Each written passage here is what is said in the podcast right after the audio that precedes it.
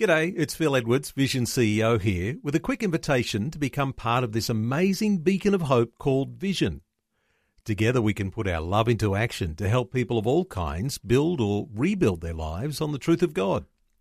Please consider the part you can play during our upcoming Visionathon appeal, remembering that it's your support that makes Vision possible, including this podcast. The Story. I became very sick. And it was found out that I had glandular fever, and through the blood tests they discovered that I was pregnant as well. And so of course my poor parents were absolutely devastated.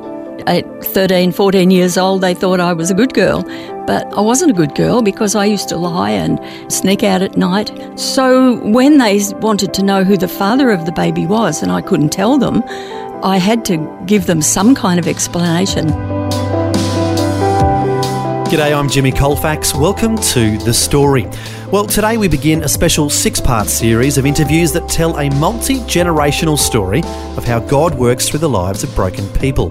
Initially, it wasn't planned, but when radio producer Eric Scatarbo was asked to interview Helen Marsh regarding her book Up Out of Egypt, he thought her surname sounded familiar. He quickly realised that he had already met her son and had already been planning on interviewing him for a separate purpose.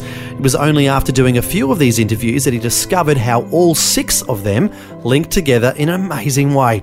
So let's get started with part one of this six-part series, beginning with Helen Marsh sitting down for a chat with Eric Scatarbo and author Samantha Jekyll in our Melbourne studios. Welcome back to the program. Thanks for having me, Eric. It's great to be here.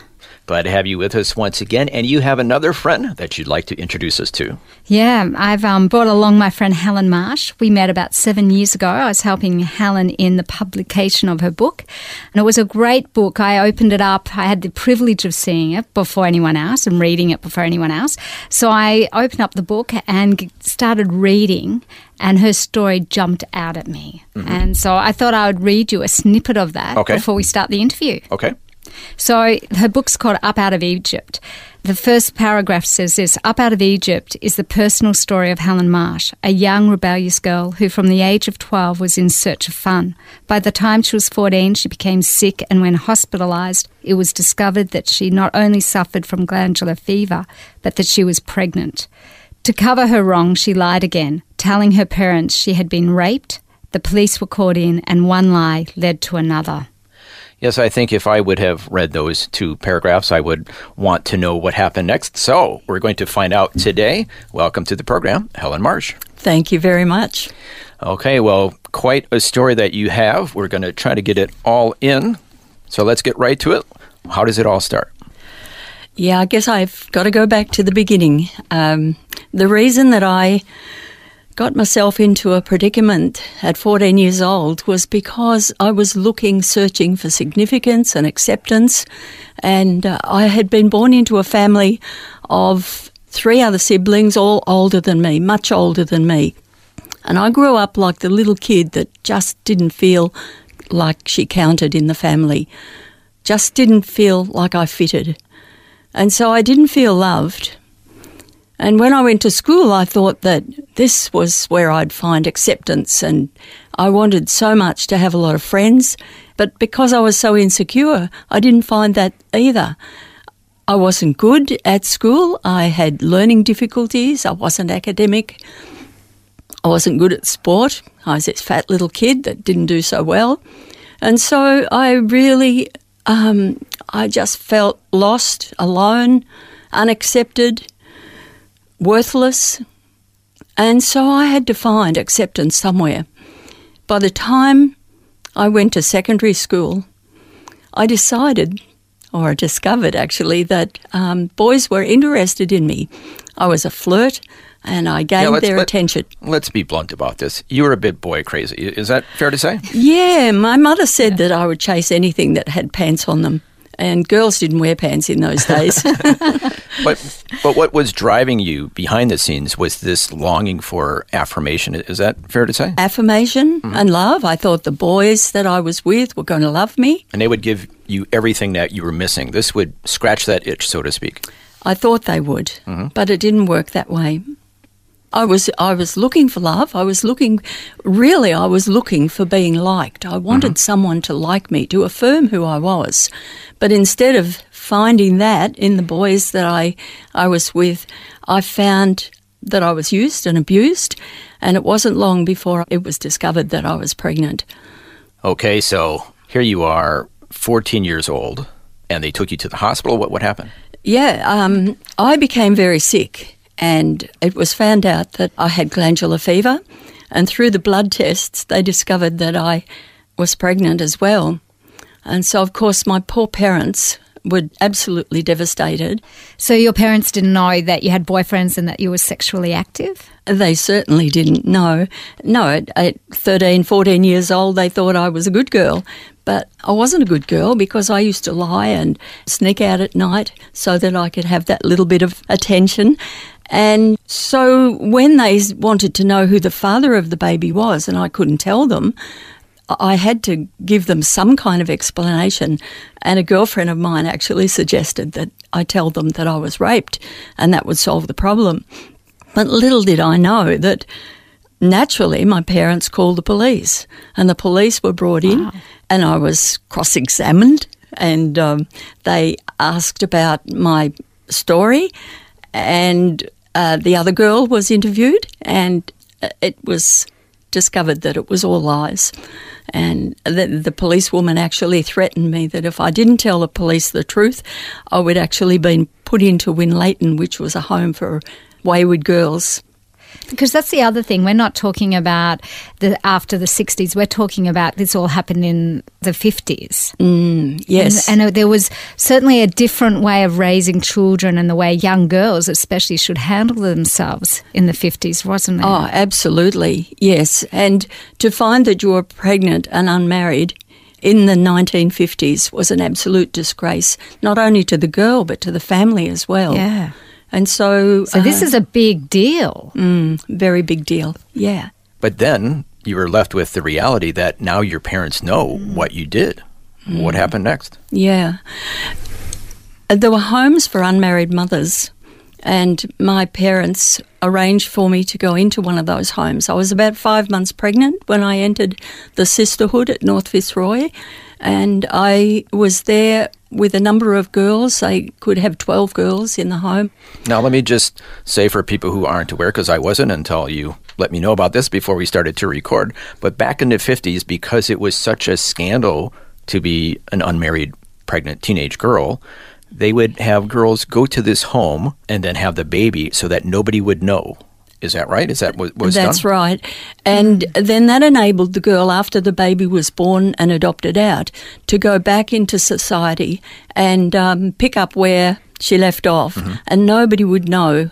So they really went to great lengths to protect the reputation of the girl so that yes. you could come out. And the family, I'm guessing. And the family, yeah. Yeah, yeah, that's right. So that's what happened to you? It Did was, it all work out to plan? Um, well, when I went in to the home, I was told that I wasn't allowed to use my name, that I had to have a new name, and I chose Diane because I thought that was a bit glamorous. And, uh, and we weren't allowed to say anything about our, our family. So the friendships were really superficial, and because I was still insecure, I didn't gel with the girls very well. Okay, and then you had the baby? Yeah, yeah, that's right. I had, I, I didn't know anything about having a baby. Nobody talked about things like that in, in those days. And um, so when I went into labour, I had no idea that I was in labour. I told the matron that I had pains, and she told me to rest. I was in labour the first night, in agony, um, strong labour. But the next night, it was worse. And um, by the morning after, that's two nights in labour, the girls in my room went down and told the sister, and they went and um, prepared the room, the labour ward, for the birth. And I was only down there three quarters of an hour, and my baby was born. Wow. Wow. So no doctors, just... I don't think the doctor made it, actually. Wow. I have a bit of a reputation of having very f- quick labours at the hmm. end. And so no, no doctor, just the, the midwife and another nursing yeah. sister. So Helen, I've had five kids, and once that baby's born, uh, the beautiful midwives usually come and put the baby on our on your stomach or on your chest, so you get to see the baby. So was this the kind of way it was treated for you? No, the baby was whisked away, And so did you I, get to see the baby at all? I didn't see my little baby for two days. Wow. They brought the baby in to me with the bottle and asked me if I'd like to feed her, and I did. I had a daughter.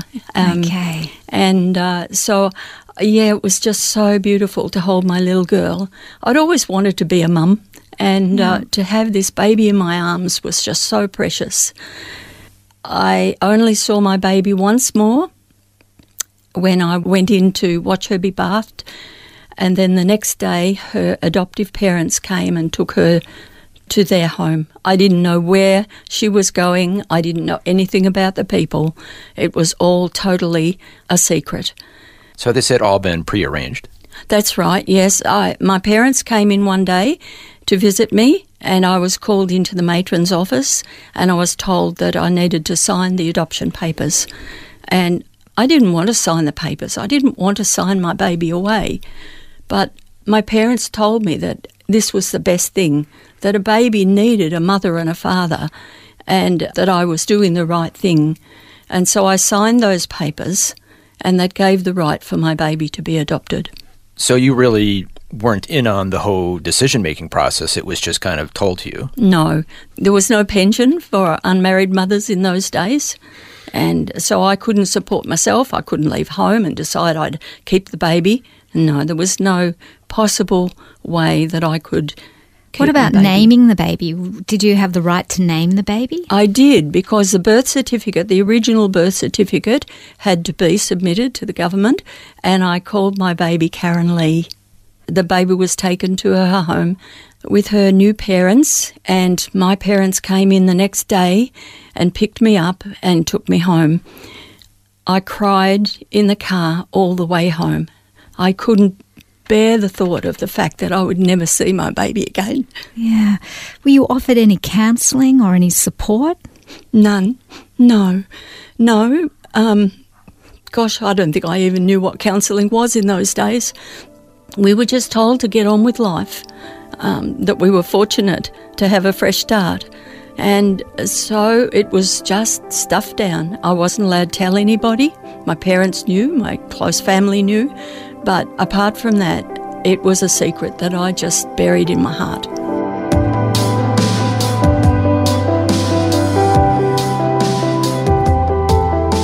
You're listening to The Story. Today, Helen Marsh is sharing her story with Eric Scatarbo and Samantha Jekyll. As we've been hearing, Helen was only fourteen years old when she had to give up her baby for adoption, never knowing if she would ever see her daughter again. We'll find out what happens next in Helen's life when we return. The Story. If this program has highlighted something you'd like prayer for, we'd love to pray for you. Call one eight hundred pray for me.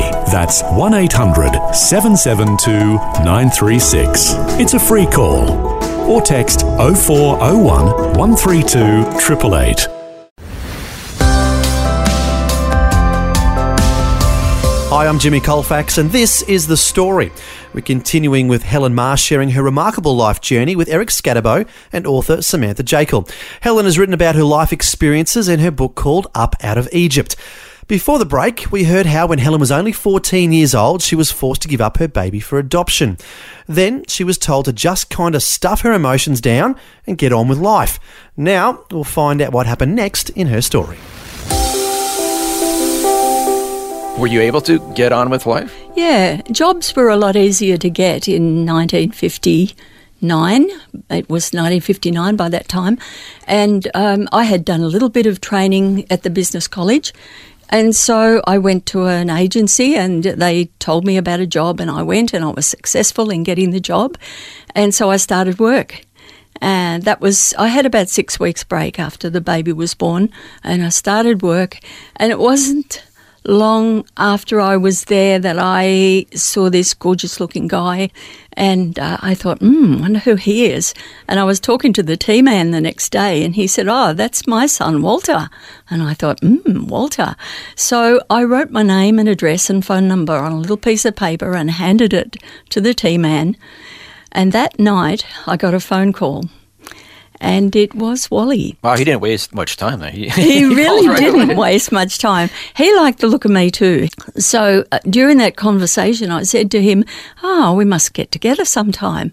And he said, how about now? I'm just wow. across the road in the wow. telephone box. He's enthusiastic. And he's about your age he's, at the time? He was nineteen at the time, okay. and I was still fifteen. We saw each other just about every night after that, and oh. we fell madly in love, and uh, we wanted to get married. I wanted to get married. All I wanted was to belong to somebody, and I ran that past my mother, mm-hmm. but of course she said no. Um, she said, Helen, wait until you're seventeen and you can get engaged. And I thought, seventeen, that's a lifetime away. I couldn't wait that long.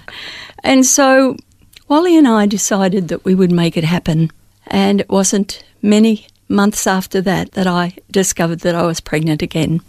Mm. My poor mother, I'd had the baby in the January, and by the November of that year, I was married, and um, that was the beginning of our life together. Mm. Now, did Wally know about your past pregnancy? I had told him about my baby because it was so fresh and new to mm-hmm. me yeah. um, that, yes, I had told him about my baby, and he said, oh, that's okay. He he didn't, didn't mind faze at all. Him? No, no it didn't faze him. Okay. He'd had a bit of a history himself, and he thought, well, if I was able to accept him, then he would accept me. So November comes along and you get married, you're pregnant. Yes. And you get married. Yes. What did life look like for you then? Oh, I was so excited. It was all I ever wanted was to be a mother yeah. and ma- married and have a baby. And and it was wonderful to start with. We had our little girl. I was blessed with another little girl. Mm. And, and that just filled my heart. Although I have to say that the emptiness and the loss was still there.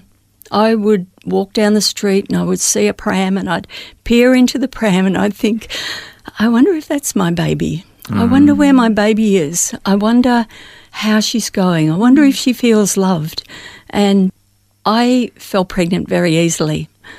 And so I had three kids in three years. Wow. And let's put this back in perspective. You're still a teenager, right? Yeah. That's right. So yes. It's not like you're a mature age mum. You're still a teenager. Yes, that's right. And I was still insanely jealous, still very insecure. And so I would question Wally if he wasn't home from work at the right time when he normally came home. Um, I would question him, who you been talking to? Where were you? And this became a real pressure. Pressure of married life wasn't the dream that I thought it was going to be. Mm. It wasn't the answer to the love that I needed. All it did was bring more pressure on me. And uh, so because of the lack of money, I wanted to take a job. And so I took a night shift job at a factory locally. And uh, it wasn't long before that that I found the attentions of one of the workers was really pleasant. And unfortunately, before long, I realised it had gone too far. I loved my husband. I didn't want it, my marriage to end. And so that relationship ended. But it wasn't long after that that I noticed that my husband was staying away from home a lot longer than he should have been. He was going places that was out of character, and I began to be suspicious. And for eighteen months, I didn't know. But in the end, I found out that he too was having an affair. We both looked for the comfort of others. And um, when I found out, I decided that I didn't want to live anymore. Without his love, I couldn't bear to live without him. And so I took an overdose and I ended up in hospital. I don't know how long I was in the coma for, but it was when I woke up out of that coma, I looked up and I saw Wally's face looking down at me. And I saw his face full of love, full of concern. And I realised that he loved me. For the first time in my life, I truly felt loved. And you know, that was the beginning of a new life for me. Jealousy left me, miraculously left me. You know, I, I wasn't, God wasn't in my equation then, but I believe that I was in God's equation. Mm. Wow, that line is so powerful. God was not in my equation, but I was in his. That's right. And that was the beginning. That was the turning point in your life. It was. From then on, the jealousy left me. Our kids were in their early teens. They were playing sport. I became a softball coach, and it was a beautiful time of our life. But there was something missing. Uh, even though everything was going really well, there was something missing still. And I began to think, I wonder if what I was taught as a child about the Bible and about God, was there any truth in it? And I had, um, I'd gone to Jesus Christ Superstar, the musical, mm-hmm. and as I sat in that theatre and heard about the life of Christ, I thought, this is history. This is the truth. Jesus really did live. And that was the birth of my faith. Mm. And from then on, I began to wonder. By the way, I was already going to church. I was attending a local church, but I had no sense of what it meant to be a Christian. And then I started talking to a lady, and she had something that was different to other people that I knew. She had something that I wanted. She just had a confidence, a love for God. And one day she said to me, I'll take you to church if you like, Helen. And I thought, oh, no way. I don't want to get involved in anything like that. But I, I still kept in conversation with her, and she still talked about her faith and what it meant to her. And I, deep down in my heart, I hoped that she would ask me again. And twelve months later, she invited me to go to church with her. And by that time, I was ready to jump at the opportunity and say yes. She took me to church. I went in, sat down, and I heard the singing, and I looked around at the people, and they seemed to know what they were really singing. They meant they loved God. I felt like I'd come home. For the first time in my life, I felt like I was in the right place. And that was the beginning of my journey with God. And unfortunately, we're running out of time, but you really, really grew fast after that. Can you kind of fill us in what happened after that? Yeah, I still felt really insecure. And I told the pastor one day, and he said, Helen, I think you need some counseling. And I went along to the counsellor, and he said to me, Helen, I believe that you have bitterness and anger in your heart. And he said, just ask God who that, that might be directed to. Well, it didn't take me long to realise it was my parents.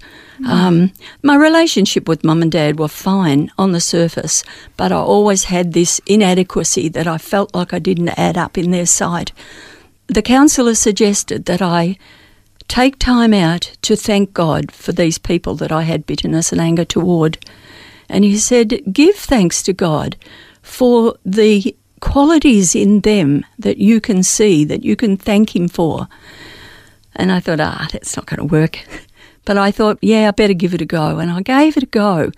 And although I couldn't think of anything at the start, I asked God to help me. And he gave me a thought. And I thought, oh, yeah, they are like that, aren't they? And one thought built on another, and I was able to praise God until I had a list, and I was praising God for my parents. So really, in that counselling session, there was such power for you in forgiving, and forgiving brought a renewed relationship with your parents and a renewing in your own heart and your mind. That's, that's right. The importance of that. Yes, that's right. And that changed me because I had a different attitude. I was free from the depression that I carried with me. I always used to say I was a sad person, um, but it turned out that I suffered with depression for most of my life. So when I was free from that, uh, and I wanted to get involved in the church and feel like I belonged, I became a youth leader, and then I, I was invited to become a deacon in the church. And from there on, yeah, God really developed things in my life. Mm-hmm. And I was working to put my son through secondary school in Maranatha, the Christian school, and I had this strong, compelling voice from God to say, leave work, and I didn't know why. And eventually I gave in to his prompting, and when I told my pastor that was what God was saying, he said to me, well, Helen, I'll tell you what God's been saying to me for the past eighteen months. He's calling you to be associate pastor of the Dufton Baptist Church, particularly for women. And I sat back and said, oh, well, he doesn't really know me. He wouldn't be asking me to do that if he knew what sort of a person I had been in the past. And Ray McDonald, pastor of the church at that time, said, I believe I'm a very good judge of character.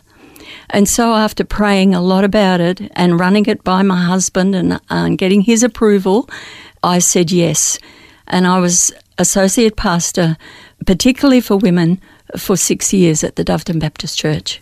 Wow. I mean, to think that you came from your background to being an associate pastor, God can use anybody from any background. God can redeem you. I mean, it's such a fantastic redemption story. Yes. But that's not the end of the story. That was just the first part of Helen Marsh's story, because we haven't even gotten to eventually you are reunited with your first daughter, the one that was adopted. We'll have to have you back to share that part of the story. Okay. I'd be glad to come back. Okay, as we just heard, Helen Marsh will join us again next time to tell us the rest of her remarkable story, which she's written about in her book called Up Out of Egypt. So we'll be able to hear how she's finally reunited with her daughter next time. Meanwhile, for more information about Helen and her book, the website is up out of egypt dot com. That's up out of egypt dot com. And as I mentioned at the beginning of today's program, this is part one of a six-part series. So we invite you to listen to all six parts and hear the amazing way that God works through the lives of broken people, and also hear the incredible way that they're all linked together. After Helen, we'll hear from her son Jeff, and then from a couple named Brooke and Danny Sharp who met in a detox centre. So that's all coming up in the series, and one theme that is clear throughout it is that God doesn't choose the most likely people to do something special in his kingdom, but rather God likes to use the least likely people, people who've made mistakes and have gotten themselves into trouble. God uses these type of people because he's in the business of redeeming and restoring broken people's lives, as we shall hear throughout this series. Well, until next time, when we'll hear part two of Helen's story, I'm Jimmy Colfax, encouraging you to share your story with someone today. Next time on The Story. The laws had changed, which gave the adoptive child or parents the right to have access to the birth certificate. And I heard a news report telling us that was available to parents with adoptive children. And I said to my husband, it's not right that they make that possible, because I didn't want to be in touch with Jan. Once again, Helen Marsh joins us to share more of her remarkable story. Helen was only fourteen years old when she was forced to give up her baby for adoption. Then, twenty-nine years later, she received a phone call. We'll hear how Helen was finally reunited with her daughter next time. The Story. Just another way Vision is connecting faith to life.